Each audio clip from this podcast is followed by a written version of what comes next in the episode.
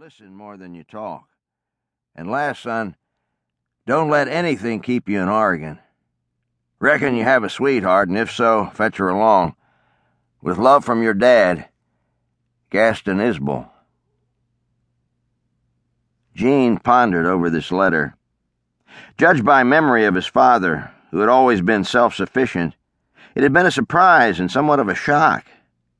Weeks of travel and reflection hadn't helped him to grasp the meaning between the lines. Yes, Dad's growing old, mused Jean, feeling a warmth and a sadness stir in him. He must be way over sixty, but he never looked old. So he's rich now and losing stock and gonna be sheeped off his range. Dad could stand a lot of rustling, but not much for sheepmen. The softness that stirred in Jean merged into a cold, thoughtful earnestness which had followed every perusal of his father's letter. A dark, full current seemed flowing in his veins, and at times he felt it swell and heat. It troubled him, making him conscious of a deeper, stronger self, opposed to his careless, free, and dreamy nature. No ties had bound him in Oregon, except love for the great, still forests and the thundering rivers. And this love came from his softer side. It had cost him a wrench to leave. And all the way by ship down the coast to San Diego and across the Sierra Madres by stage, and so on to this last overland travel by horseback, he had felt a retreating of the self that was tranquil and happy, and a dominating of this unknown, somber self with its menacing possibilities. Yet, despite a nameless regret and a loyalty to Oregon, when he lay in his blankets, he had to confess a keen interest in his adventurous future, a keen enjoyment of this stark, wild Arizona. It appeared to be a different sky stretching in dark, star spangled dome over him, closer, vaster, bluer. The strong fragrance of sage and cedar floated over him with the campfire smoke, and all seemed drowsily to subdue his thoughts.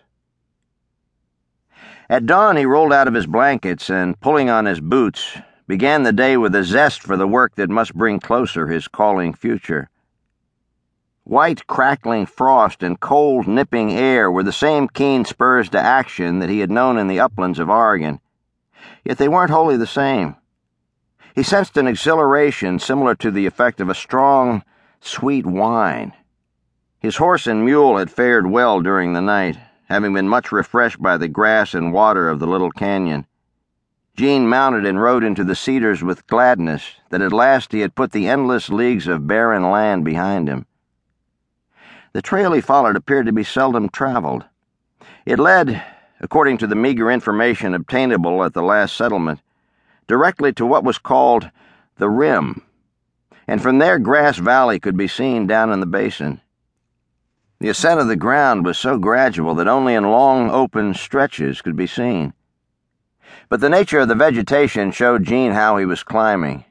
Scant, low, scraggy cedars gave place to more numerous, darker, greener, bushier ones, and these the high, full foliage, green berried trees. Sage and grass in the open flats grew more luxuriously. Then came the pinyons and presently among them the checker bark junipers. Jean hailed the first pine tree with a hearty slap on the brown, rugged bark. It was a small dwarf pine struggling to live. The next one was larger, and after that came several, and beyond them pines stood up everywhere above the lower trees. Odor of pine needles mingled with the other dry smells that made the wind pleasant to Jean. In an hour from the first line of pines, he had ridden beyond the cedars and pinyons into a slowly thickening and deepening forest. Underbrush appeared scarce except in ravines, and the ground in open patches held a bleached grass. Jean's eye roved for sight of squirrels, birds, deer, or any moving creature. It appeared to be a dry, uninhabited forest. About midday, Jean halted at a pond of surface water evidently melted snow, and gave his animals a drink. He saw a few old deer tracks in the mud and several huge bird tracks new to him, which he concluded must have been made by wild turkeys. The trail divided at this pond. Had